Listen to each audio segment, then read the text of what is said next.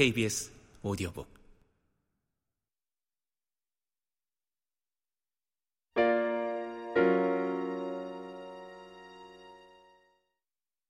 싫어하다.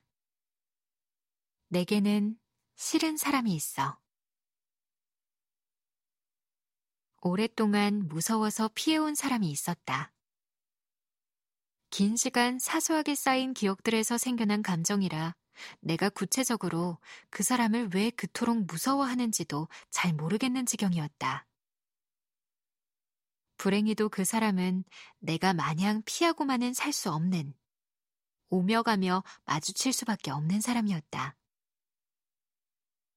때로는 무시하기도, 때로는 화해 시도를, 때로는 잘 보이려는 비굴한 노력도 해봤다.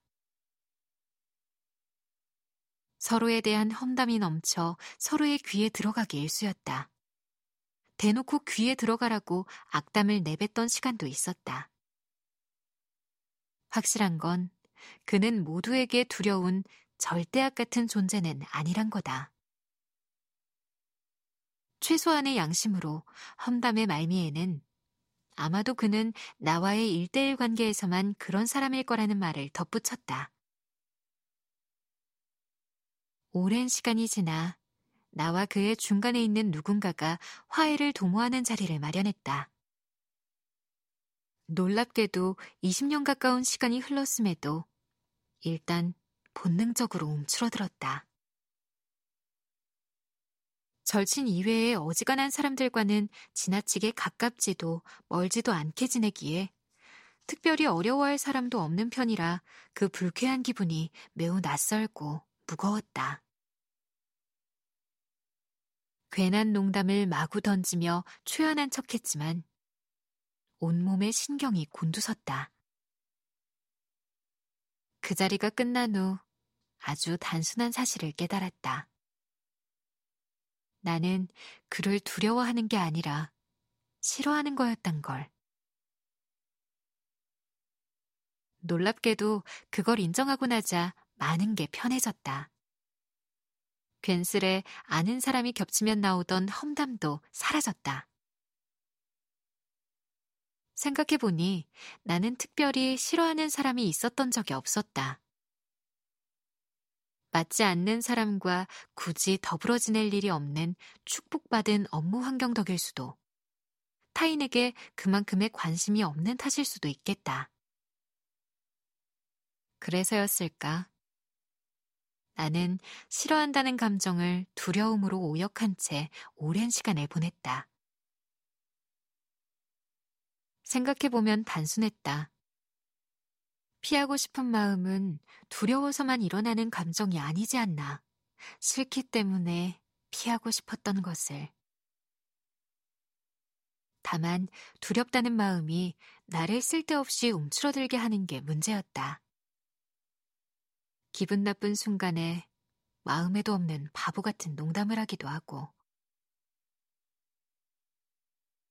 그런 내 모습에 자책하는 악순환의 고리를 끊지 못했던 건 내가 내 감정을 확실히 파악하지 못해서였던 것이다. 내가 문제의 그 사람을 알게 됐던 때는 자아가 불안정했던 어린 시절이었다. 그리고 나조차도 그 시절의 내가 마음에 들지 않는다. 한때 나는 그런 나를 알아본 그가 두려운 거라고 생각했다. 그의 편에 서서 내 감정을 이해하려고 한 것이다.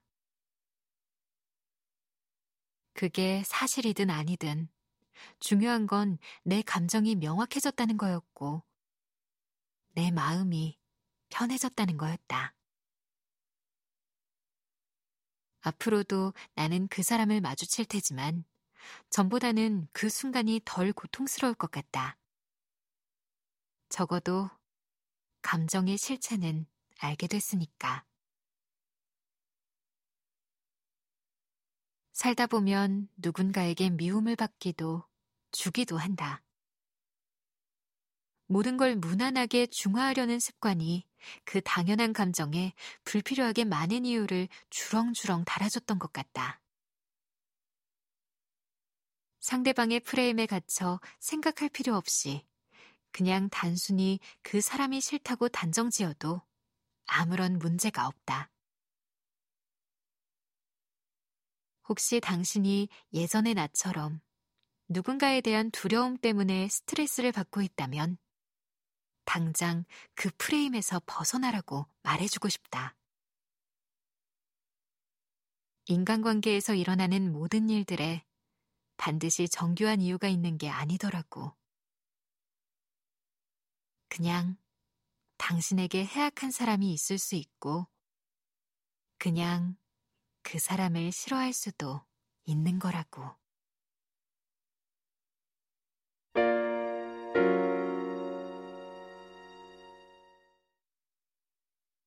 이해가 안 간다.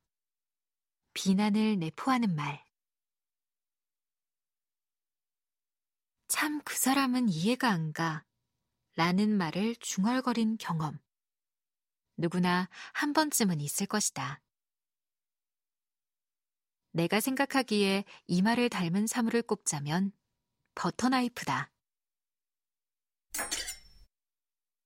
무언가를 깊게 찌를 수는 없지만 상처를 낼 수 있으며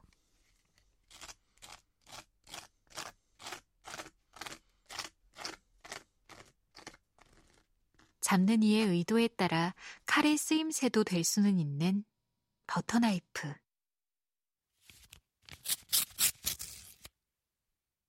이는 의아하다는 순수 의미를 담을 때와는 엄연히 다르다. 인상을 찌푸린 얼굴로 또는 격앙된 목소리로 뱉는 이해가 안 간다는 말은 잦은 빈도로 누군가를 향한 비난을 내포한다. 물론 우리는 살면서 이런 표현을 할 상황에 놓이게 됐고 이것이 해선 안 되는 몹쓸 말도 아니다. 아마도 태초에 이 말이 사용되었을 때는 약한 강도의 견해차를 애둘러 표현하는 일종의 매너였으리라. 분명한 건 이 문장의 의미를 곱씹기 시작한 이후부터는 이 말을 자주 쓰는 사람을 경계하게 되었다는 사실이다.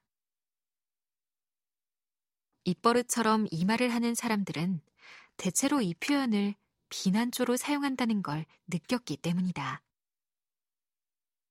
그런 이들의 걔는 이해가 안 가 라는 말을 벌거벗기면 결국 그 말은 걔는 잘못됐어 또는 걔는 이상한 애야 라는 의미더란 말이다.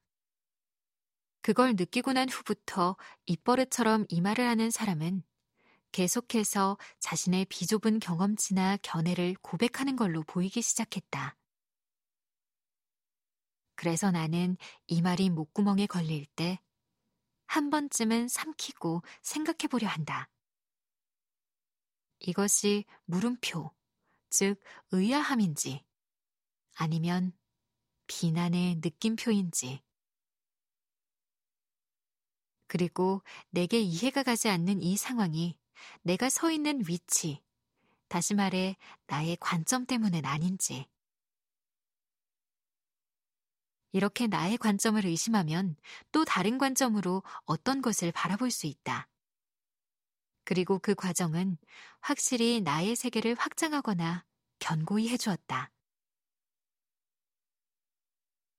때로는 관용적으로 쓰이는 말들은 잘못 쓰인 채로 굳어진 근육 같다.